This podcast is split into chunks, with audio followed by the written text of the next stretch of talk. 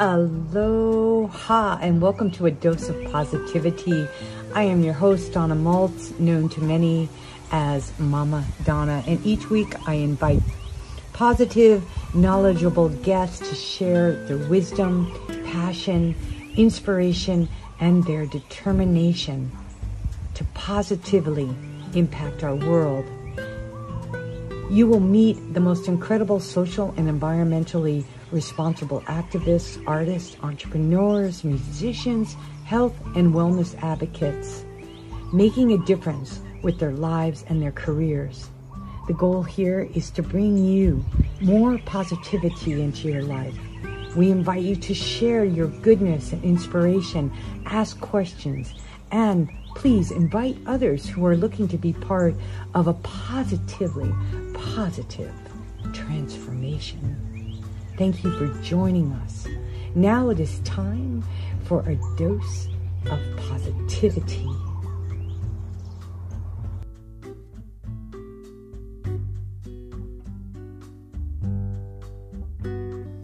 Without further ado, this is my time and my and greatest joy and pleasure to introduce you to this week's guest on a dose of positivity someone I've known for about 25 years who's definitely living like the future matters. Kat, I want you to just say hi to everyone. And before I give your bio, that's Kat right there. Kat Haber, and I'm just going to read her bio. It's very fun. I had to shorten it a little, but you'll learn more about her. Um, and she will also put her links in that chat too, and actually tells where he put some, but Kat is the founder of Trust Climate Action Strategists. She helps influencers, activists activate climate solutions in their lives in fun and empowering ways. Trust me, she is fun. She takes a hard subject and turns it into a, a, a very, very, very palatable and digestible form. And that is something that is a gift that we wish more of these scientists could bring to the table. She has been a TEDx organizer since 2009, and thanks to Kat, I have done two TEDx talks. Um, yay! one on one on climate and, and divesting from fossil fuels in, in Alaska. Um, she is a climate reality leader mentor since 2013. And in 2014, this is my favorite thing, Kat walked across the United States of America in the Great March for Climate Action from LA to DC. And she was arrested this beautiful person. Oh, she has a great story about this. But anyway, she has served on the Wild Foundation board of directors for 15 years, helping to protect endangered habitat around the world. Kat is a world peace advocate, and she is also active in We Rotary Club International, inspiring teens and young professionals for world wilderness conservation. She served on the board for Wild for 15 years. And in 2020, during the lockdown, um, uh, some of us, I most people who I know on this call were very busy. She and her t- uh, her team curated and produced 28 countdown COVID clues, climate action, local impact online conversations with elders, youth, indigenous, expats, CEOs, NGO executives. And needless to say, Kat is a soul sister and a wonderful human. And I want to welcome uh, her to this a dose of positivity. And all of you, I thank you so much for being here today. So, Kat, that's such a kind introduction, Donna. Thank you so much. Wow. I, I, it doesn't do you justice, honey. So, um, just a reminder to all of you who are on, put your comments in the chat for Kat now that you know who she is. And Kat, I would like to start out just asking a couple of questions to get the things moving here. And um, actually, just one question, and then I'm going to let you just kind of take it from there and uh, share what, what you have to say, and we'll just have a conversation uh, about this. And we've got Robin Richardson in the house from Global Food Collaborative, and she is going to be one of our guests in the future. And she knows a tremendous amount about um, what's going on in relation to food and climate as well. So, Robin, we'll love to hear from you too. So, Kat, first question for you is how can our food choices reduce the ecological and climate crisis? What, what, what would you have to say about that? Yeah, my guess is, Donna, this is something that has been part of your uh, foundational set of values and principles. I'm sure that you've been talking about eating seasonally, eating low to the ground, um, if possible, eating food that you have raised yourself, um, reducing processed foods. When we walked across the country in the Great March for Climate Action, uh, the first task that I was given was to go get food for our first day on the march. The first day, uh, it rained and rained and rained from Los Angeles, from the um, poor town of Wilmington near uh, Long Beach Port. So I got hypothermic. I was scared. The only map that we had was on my phone. My phone battery didn't last the full amount. I, yeah, I thought, oh my goodness, Dorothy, we are not in Kansas anymore. So I was happy to take on the task. We all did everything every day. So that was my first task. And there in Wilmington was a food desert. I don't know if you're familiar with that term, but basically, there is nothing living in a food desert. Everything is wrapped in plastic. You are hard pressed to find any fresh fruit or vegetables um, dairy. It's like um, Fritos and Mountain Dew. And that certainly, when I brought that back to our crowd and said, This is the best I could do, they were shocked. And um, all along the way, we noticed that in suburban areas, poor communities, that were often situated next to coal ash piles from po- coal power plants or landfills. Often they would have very poor sources of food. So we're very lucky, especially you, Donna, there in on the Big Island. You're growing so many gorgeous foods every day. I mean, there it is. Look at those. Today's food, not power. What do you have right there? Maybe you can tell us what you are. Well, this is, believe it or not, one of our oranges and and, and another orange, Tantalus. But um, you know, everything is grown and regenerative and and totally nutrient dense organic soil. These are avocados, and then I don't know, a lot of people probably haven't seen this, but this is uh, turmeric um, we just pulled this out of the ground and a super immune system building, anti inflammatory, microbial rich, nutrient dense uh, roots. And uh, actually, next week, Dr. Harvey Eckhart's going to be going over all the immune system building things. But yeah, Kat, this is so exciting. You know, I love that you're talking about this, and and I I I want uh, to just bring some light on this subject. When when I first met Kat like 25 years ago, she, she was not necessarily the cleanest eater. and you know, it was a lot influenced by her family. But it is incredible because she did this climate march, and I want to, uh, you know, and saw all this. And I would love for you to share with people how you changed your diet, like what triggered this big transformation, and and how you're eating now in regards to climate justice and food desert and all of the things that. Well, uh, when I got COVID in March of 2020, that really intensified my uh, adoration for fruits and vegetables. Um, I had before, but this was a concentrated thing where my body just craved that for the immune system to regenerate itself. So I think I, I had been uh, a vegetarian before I got married. I've been married for 32 years. Um, but my husband's a big meat eater, so that influenced how I, we raised our son.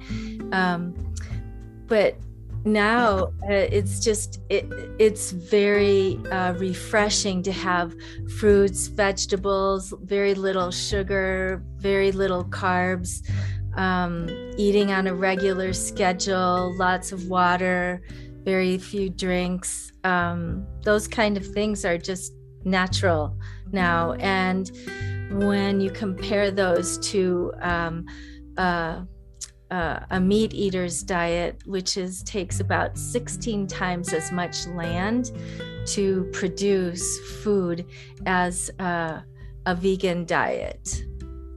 Mm-hmm. Absolutely. Yeah. Mm-hmm. And the methane and everything from the cows.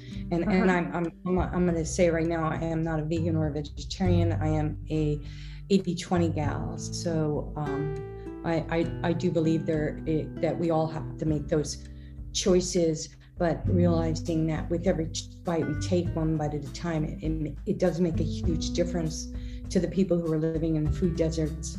Um, and, and actually, I'd like to speak a little bit about food justice, Kat, with you and the other things that you saw when you walked across the country when um, you went to these poor areas and um, that were a lot of them maybe even in agricultural centers, places where they're raising these cattle um, inhumanely with feedlots and seeing the energy intensive of that and also huge fields crops farming where they're using till farming and um, exploiting the soil. Like you saw a lot when you went across uh, the country and i noticed after you got back you changed your eating so uh, hugely from that time yeah. Um, so part of the witnessing of being in conversation with people across the country eight years ago was hearing a lot of people who were not really understanding the concept of climate they were seeing uh, and recognizing that weather was changing,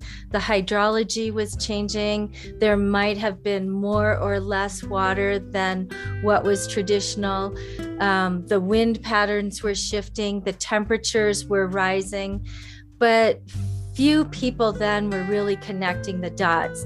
And certainly, very few people were connecting the dots between climate breakdown and food shifts in um, yields, in the health of the food itself. So uh, I spent a lot of time listening and really uh, hearing what people were saying and noticing that the dots were not getting connected. So, um, when we were uh, moving from community to community, there might be farmers, there might be business people. I would often speak with mayors and policy decision makers. We would try to meet with Rotary clubs. We would often stay at churches and community places and also stay with locals so that we could um, engage in a deeper dialogue. And people were curious. We were quite an anomaly. We were like this weird parade of green hippies walking through with signs saying, you know, climate change is happening now. Take care of Mother Nature. I mean, all kinds of these things. There's no planet B. Well, those were really weird things to a lot of people in middle America. But middle America is also a place where a lot of our food comes from, especially the feed and grain, the soy, the uh, corn that is used to feed uh, our cattle and um, our dairy cows. And the cost of that to the climate is massive. And if you want me to show some of the data from that, Donna, I'm happy to, but it won't be a happy current reality. It will be a shocking current reality. Yeah, you know what, Kat? Let's stay on a dose of positivity, but I do want would like if um, anybody's interested, I'm gonna Kat, I'll ask you to share that data on the Facebook group and um, so people can have access to to that. And I also have a lecture from two PhDs on climate change and food justice that I just posted up there with some of that uh, these facts that are chilling. And I think that if we can gear this conversation to um, being how and and anybody in who's on i saw amber's on here too. I'm super excited about that. Hi amber. But um i the things that that that we can do and the things that you are doing how you're empowering these young people um, I would love for you to share the insight that you have from uh, and tell the, tell everybody here what these young people are doing and how and then turning the conversation back around how we can support these young people that whole intergenerational thing so please sure. go so in those uh, 28 online conversations pause countdown covid clues climate acts local impacts we engaged in every single one of those 28 conversations youth indigenous elder a local leader and a nonprofit.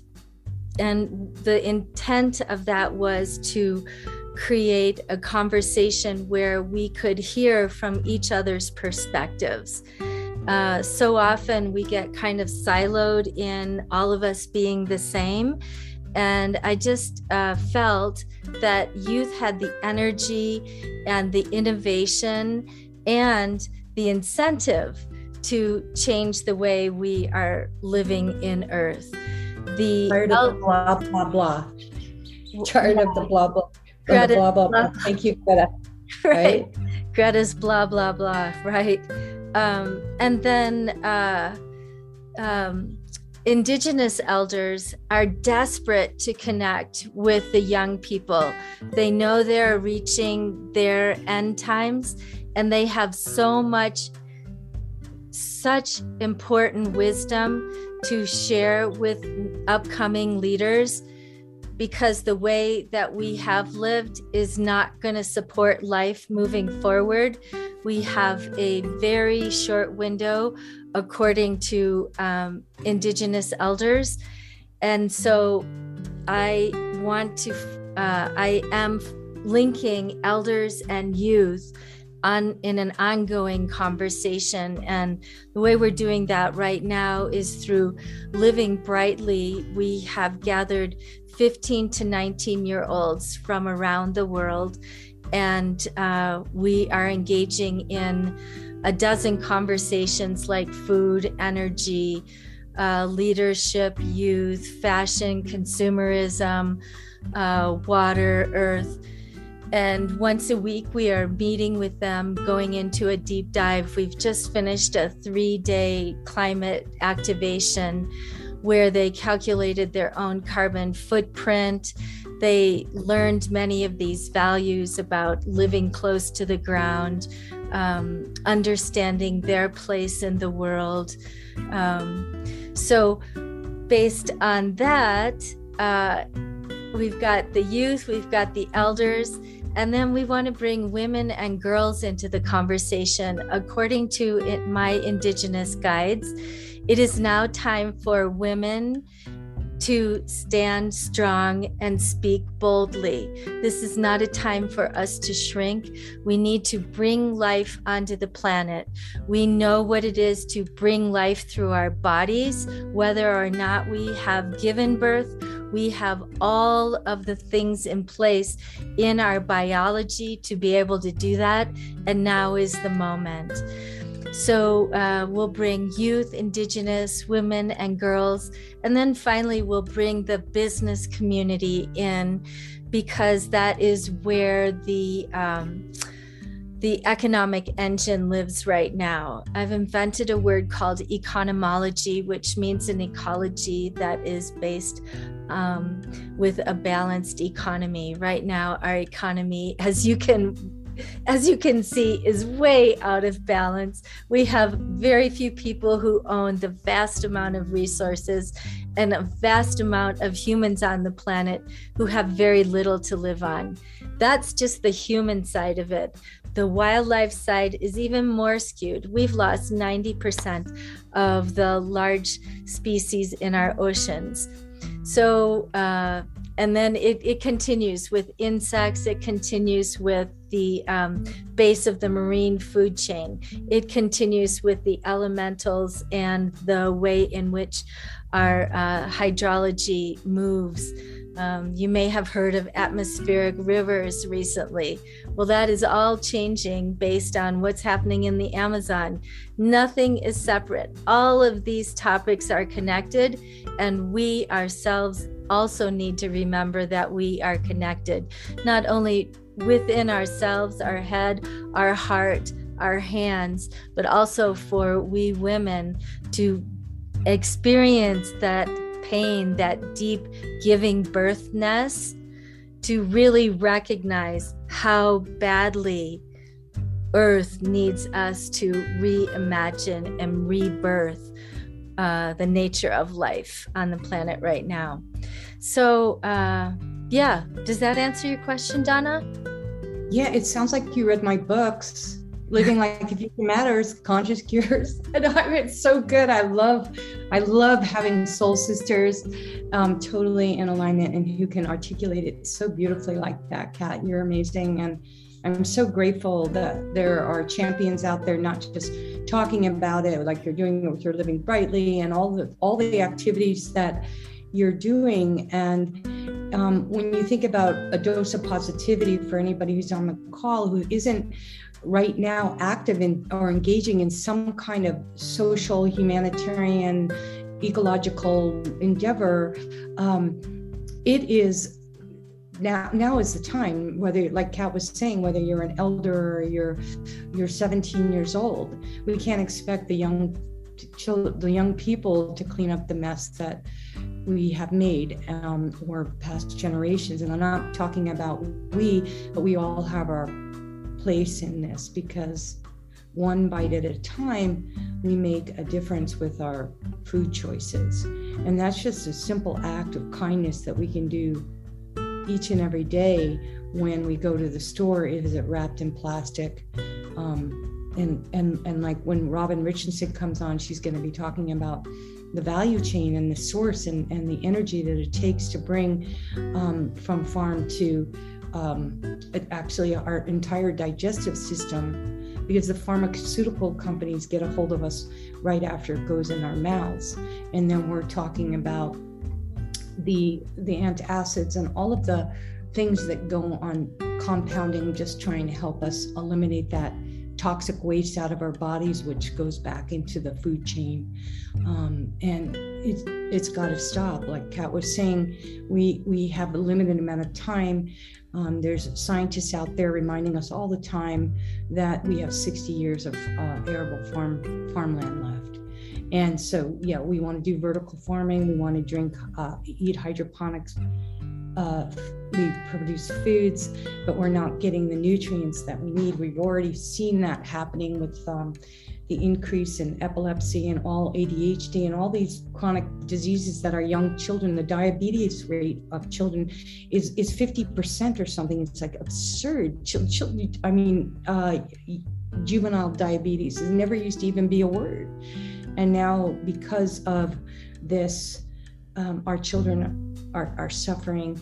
And once we clean up our diets, that's 50% of the problem right there to reducing the climate change right there. That is where the biggest problem is, even greater than the exhaust that comes out of our cars, is our agricultural system.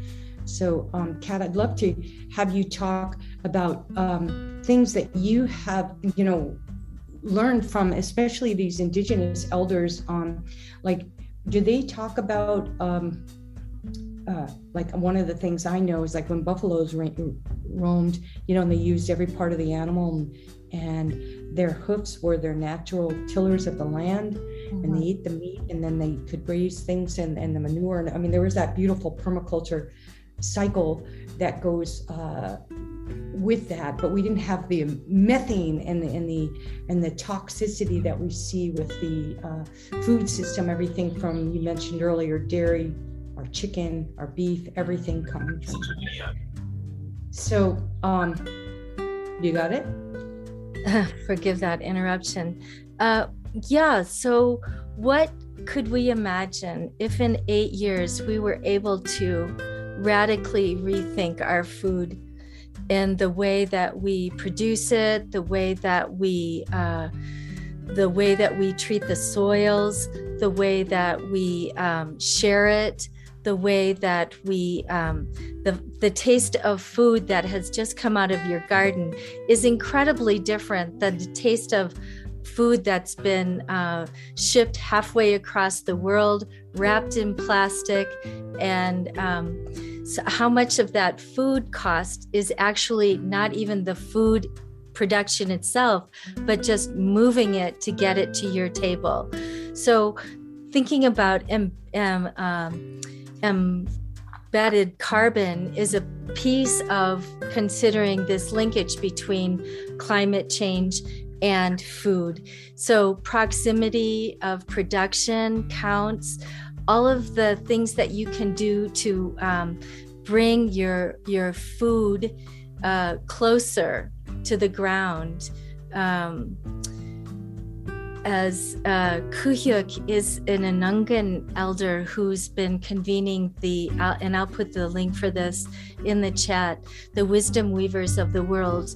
Uh, in 2017, I believe he brought um, maybe a dozen or so elders from around the world. Uh, and from that, he delivered to me the message that um, we need to eat, we need to stay low to the ground. And so I've really been asking myself that question what does that mean in so many ways? And I didn't really understand this, Donna, I'm embarrassed to admit, until I was nine months in isolation, long hauling and recovering from COVID my personal carbon footprint went from 13 down to three when I stopped flying. And so that's another aspect of staying low to the ground, isn't it? Instead of all of that energy to move me around the planet by planes, I really have not been doing that.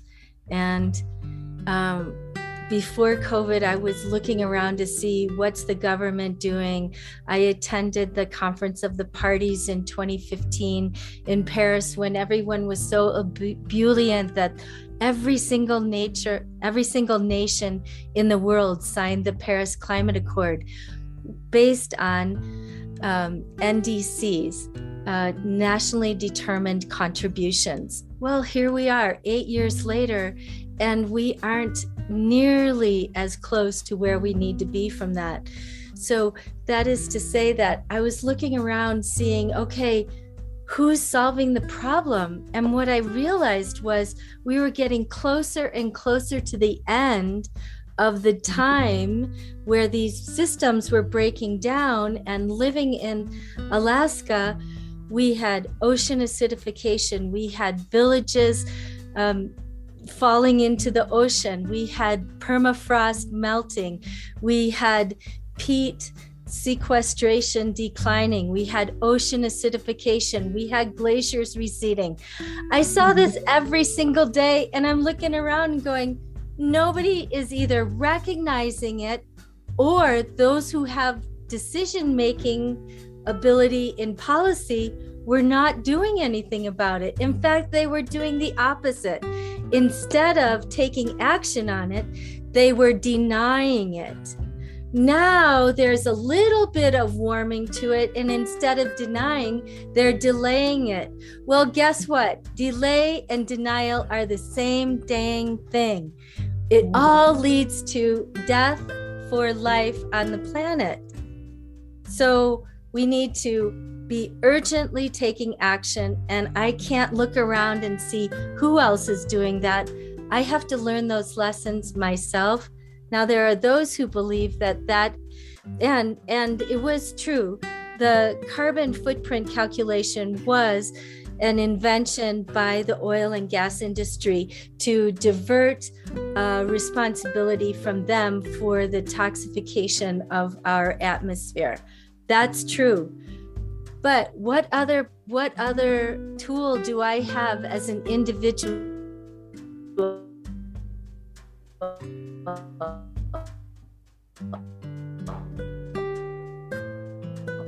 I am thinking, but I can change things in my own way. And that's what I encourage everyone who is listening today. If you if you're a human being, guess what? You eat food. So learn from Donna and her guests how to implement these ideas because the the wiser we are in making our decisions with food and water and moving and energy all of those things will contribute. It might not seem like a lot if it's just one person, but one person times 7.9 billion current humans on the planet, now that might make a difference. There's a few other things we could do, like having a Nuremberg trial for the 100 people who are destroying the Amazon rainforest.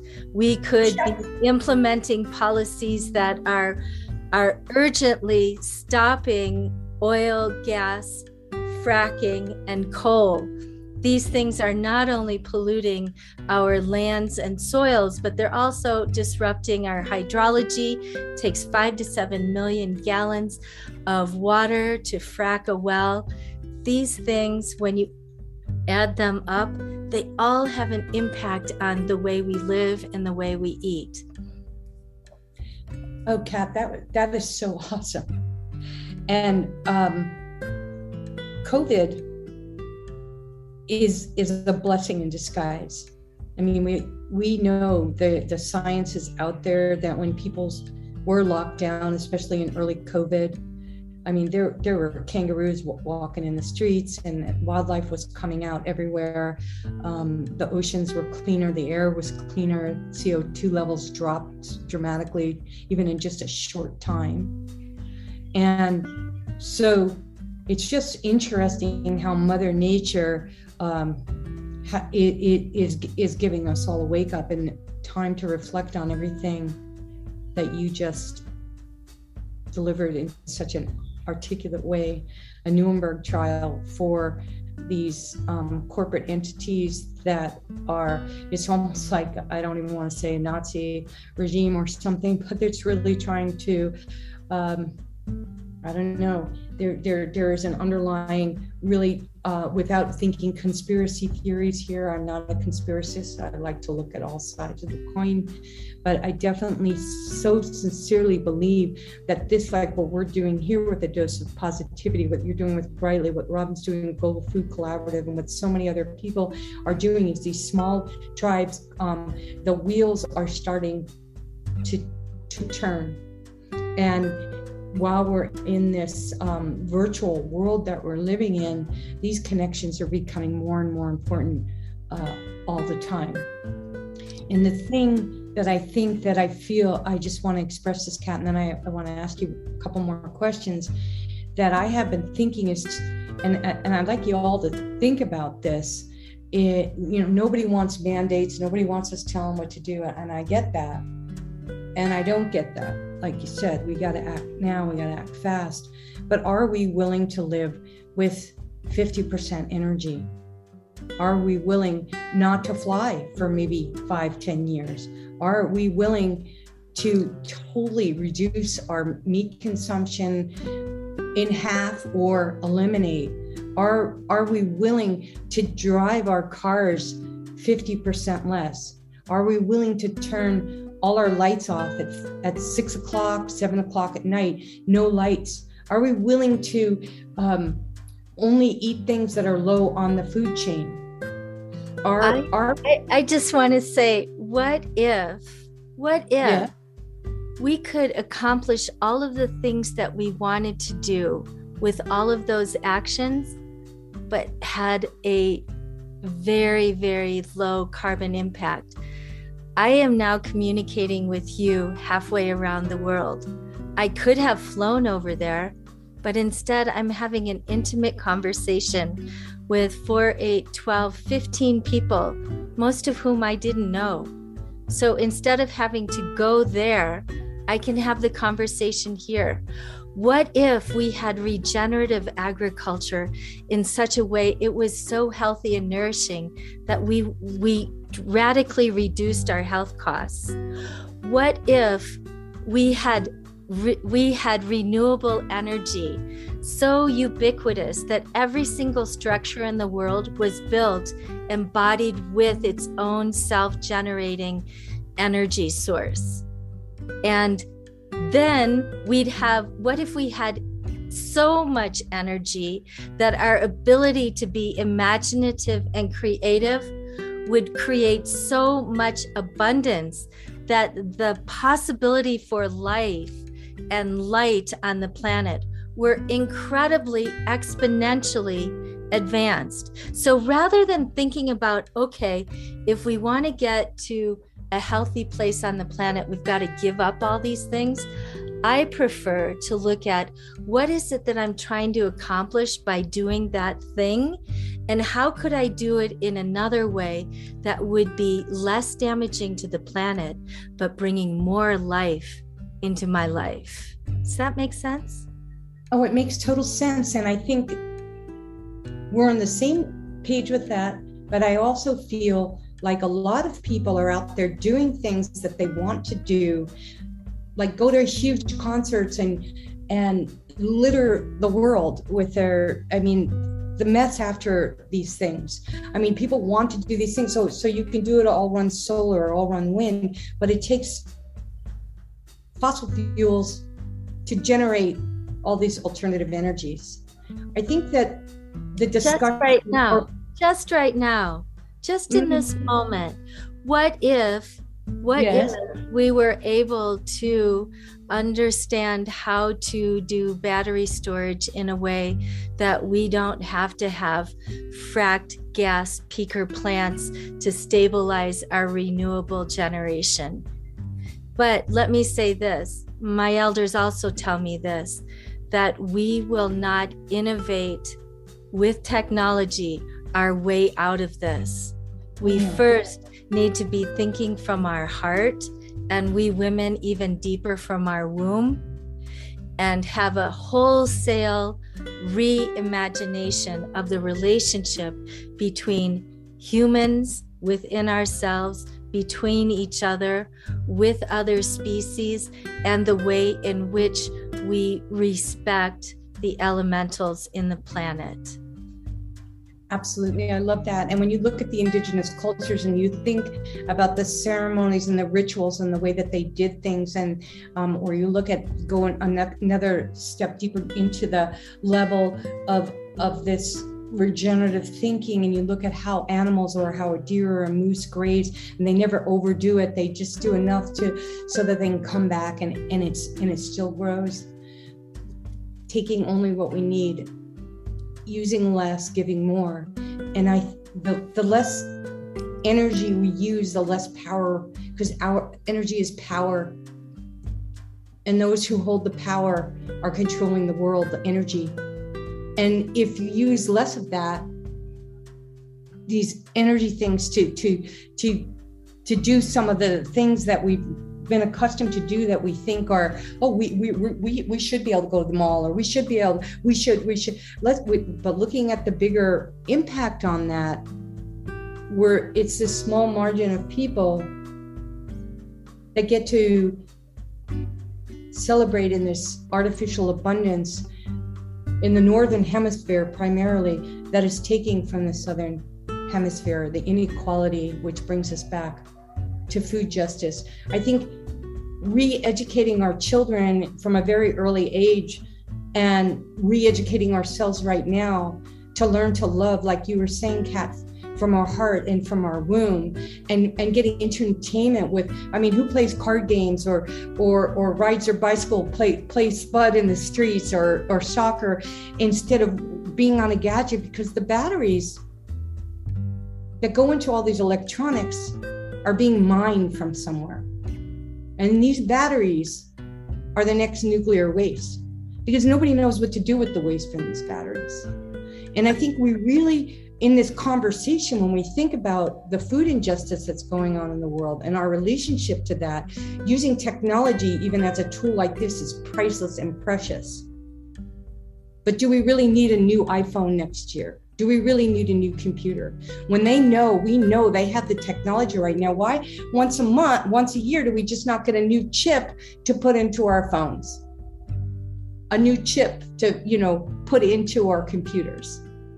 What the amount of electronic waste right now is astronomical. So we definitely have to um, think about those things. And so I think there is more opportunity than ever in the whole time in history for young innovators and and and elders also to come in into the picture in how to create less energy intensive ways of not just eating but living enjoying life. Incredible opportunities for that how do we restructure and rebuild our communities our downtowns right? To to to really accommodate that. Like there's a guy a beautiful guy billions for change um, I, I, can't say his name, but he's in my book, and, and I'll have Till put it on our Facebook group. I mean, he he's the guy created the five hour energy drink, and he, he made millions of dollars. Came from obscure, I think he was from Vietnam, totally broke. Came here, made this energy drink, made billions, and he donates 99% of his money back to um, di- distributing wealth and resources to people. And one of the most genius things he came up with was this bicycle that if you ride it an hour a day, even in the most impoverished towns, people could light up their homes and cook their food and get exercise. And what if all the gyms were powered that way, right? Like you were saying earlier, Kat, and I love that. Like, how do we um, localize our energy sources rather than pipelines and trucking our food in? And that's sovereignty that's taking self-reliance. So go ahead and take that one and run with it. And thank you for letting me uh, share that because that that's deep for me like I, less is more. Go well, ahead kat. it, i just wanted to say um, there's a part of me that feels like uh, I just want to mention these are right now foods that we eat every day that are at risk of not being around in a short amount of time. And I'm pretty sure you're all going to be very familiar with all of these foods coffee, chocolate, wine. Wineries have been uh, in California have lost 40% of their production from wildfires and drying conditions apples. Same with almonds, corn, beans, oysters. Oh my goodness, Donna, can you imagine oysters? There were in uh, China Poot Bay this year at McBride's Kachemak Bay Wilderness Lodge. There mm-hmm. were no mussels. There mm-hmm. were no sea stars. So, this is an indication of the health of this bay that uh, Homer, Alaska, is situated on, Kachemak Bay. And by the way, Mike McBride is hoping to work uh, on turning that into a World Heritage Site. So, let's yeah. talk about that. Um, yes. And then lobster. And then finally, maple syrup. So, um, I feel like it this moment requires us to be courageous. Mm-hmm. Like really let's see the world the way it is. And it's difficult to do when we are I think this was really the gift for COVID for me was just being in complete silence and um, having no uh, other engagements, just being quiet and noticing the changes and felt like it reinvigorated my imagination to mm-hmm. see the mm-hmm. world the way I wanted it to be instead of the way that I was suffering inside, knowing that it was. Um, from age two, our historic hotel, the Northwestern Hotel in Lake Geneva, Wisconsin, burnt down. So I know in my body what that acrid smell is like.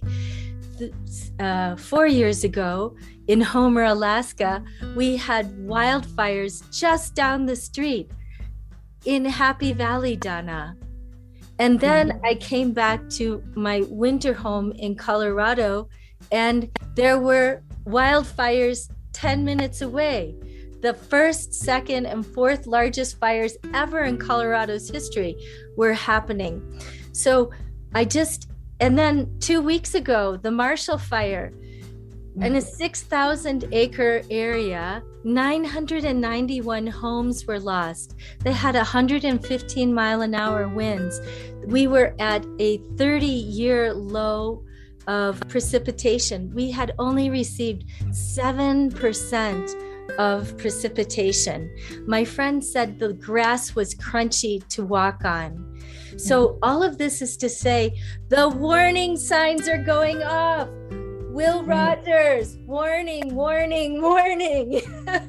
we really must sit up and figure out right now what can we do right where we're sitting. If you just turn your head 180 degrees and look at the things that surround your life, ask where did they come from? Who made them? Talk about climate justice is our food is our food being produced by basically slaves? Is our food coming from so far away that people have to be enslaved in ships in order to transport it? What what is our food being packaged with? Is it compostable? Will it break down? Are these all things that will continue the cycle of life? We've been tapping out the bank account of life on the planet for sure the last couple of hundred years. 12,000 years ago, Saudi Arabia, they believe, was a rainforest like the Amazon. But they cut trees down so they could build wooden ships. We are now cutting down the Amazon. They say it's 20%, but I have just listened to an expert on the hydrology of the Amazon, and he declares that it's a 40% drop in the vegetation. Trees act like geysers, they pull up um, the water and create this hydrology that pulls these uh, cycles around the planet. Well, if we lose that, we will absolutely shift climate on the planet. Look, Saudi Arabia does is does not look like a rainforest today, and even planting three billion trees in Ethiopia is not going to change that. So we really have to understand the urgency. We have to understand our part in, in contributing to the climate breakdown, whether it's how we move. I'm not flying. Whether it's what we eat, not eating meat and dairy. Whether it's what we wear, haven't bought a new piece of clothing in years. Whether it's uh, how uh, but but these are things right now that are a function of letting go. I want to get to the place on the planet where we can be letting abundance propagate. How can we exponentiate life on the planet? Not necessarily with more human beings because we have too many of us. The carrying capacity is way over tapped so how do we change the way we relate with each other in a good way, as the indigenous say? How do we celebrate what we accomplish? How do we celebrate ceremony? How do we bring the sacred into this conversation? How do we eat mindfully rather than just stuffing ourselves and doing something else at the same time? How can we just sit down, prepare a beautiful food, whatever that is, and then, if we can, how can we invite someone into our space and share what we have? How can we care so much that when we see someone homeless and hungry on the street, we offer what we have, whatever we have? How can we dare to imagine a heaven in earth rather than some have and most have not? Mm Kat, I'm so glad we recorded this. I just appreciate that was just so beautiful.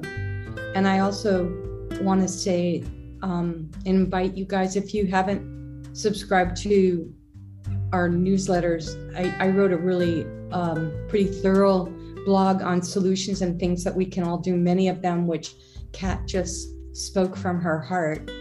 Um, and each week, um, I invite people to contribute, but I love being able to stand on your shoulders, Kat, and have you be able to stand on mine sometimes. And I notice there's some really excellent things in, in the chat. I love actually my husband. Actually, Kevin, if you're still on there, would you come close the door? Speaking of energy, there's been a guy out there blowing the leaves and it's so noisy.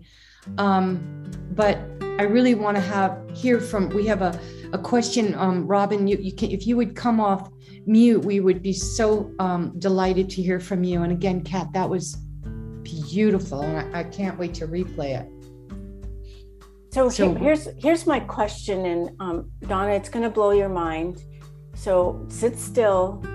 I don't want to see you blow up when I ask right. the question because it goes against everything, but it follows up with what Kat was saying just a moment ago, and it was just something I was thinking about the other day. We've all been part of the uh, slow food movement, talked about how to share meals, bring our families together, get together, have one meal a day, everybody prepare it, sit down share it, have conversation, right? We hear that over and over and over. But what if we, so you were talking about what could we do? And I'm thinking of the smallest little thing is what if we came together after preparing the meal, ideally, let's say together, but realistically, let's say doesn't happen, but everybody sits at the table and they don't talk and they actually donna i can see donna going oh, no, I, they, I, I, they actually take look at their plate like they don't have distractions. It is a silent and i'm thinking of my family of extended family members but i'm just saying like and they sat and they stared at their plate and they looked at each bite and they thought mindfully where did this come from? How was this grown? Who touched it? What soil? You know those things are already planted to think about and you quietly eat your meal in a totally mindful almost meditative way. And then you talk about it after. Because when you do that besides helping your digestive system i practiced the other day myself. And it was so uh, it was so captivating on how much food we do eat and trying to imagine the farm worker you know picking it in the cold temperatures. I, I, mean would that help in us having a better understanding of the, the blessing of the food where the food comes from and imagining it feeding you know your mic- um, your microbiome cells going yes, high five, or, you know, it's not, I mean, all those things almost as a game. I mean, you talked about Kat you know, is fun and like, just what can we do that's a very small thing? It goes against everything we've always talked about, about the meal sharing, talking conversation. So I just wanted to throw that out and ask you because Kat was on that run a, a minute ago. And Donna, you know, you're famous for creating community around food and health. So go for it. I'll shut up.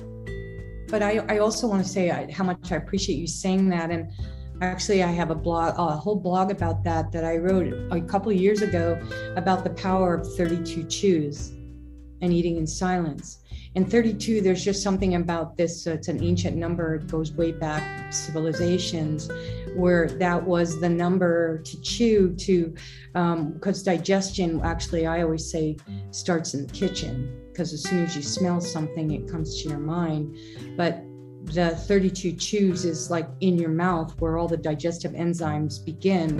And it takes that chewing that much to actually break that down. And it really helps having some fermented foods with that probiotics fermented foods as as you're chewing and that really is is even better and and actually i i i love this idea like and, and that's why i'm so excited about bringing you on robin as a guest to really uh, demonstrate the value chain and and and that looking at what how much we take our whole food system for granted just like there's 32 chews there's at least 32 steps before we even have the opportunity to have 32 chews in our mouths and we just so much take that for granted. So um, I, I also want to, um, I just, we're at the hour right now, and I really like, with respect for everybody's time, it's been an hour, and I have a couple of announcements. Um, but I want to thank Robin, and if anybody else um, has um, some things, Tail's going to be putting a bunch of resources that I gathered, everything from the Pachamama Alliance to Bioneers to Slow Foods, Slow Money. Um, uh, tell you can start putting those in there. And if you don't download the chat, um, Food Tank, um, Biomimicry, and then of course, Robin, I see you've got yours in the corner, and I know Kat, you have your book too, even though I didn't read it. But this this is a, a really uh, fabulous book to read. And I have this uh, pile of books I was going to go over them all in case we had dead air, but we obviously didn't have any dead air here today. And um, so I'm going to put these um, these books also a bibliography in the in the uh, Facebook group, and I encourage all of you to put your anything to the solutions uh, positive things to to to add to this conversation. Because one of the things we didn't even touch upon today which i have another guest i'll be bringing on in uh, about a month um, specifically talking about food waste.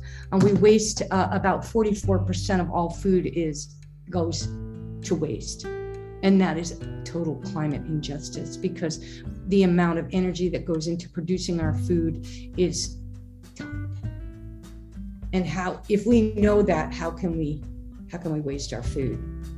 So thanks for putting those in there. Does anybody else have any other questions? Um because uh, or or would like to add to the discussion. It, it's so helpful. And then i'd like Kat, for you to do just a, you already kind of just blew us away with those closing remarks, but I'm sure you have um, a few more words in there to share with us. And um, then I have some really cool announcements uh, I want to make. They'll just take a minute or two. Uh, and we're getting lots of this is amazing discussions. Thank you, Michaela. I'm just so happy that you're here. So happy everybody's on the call.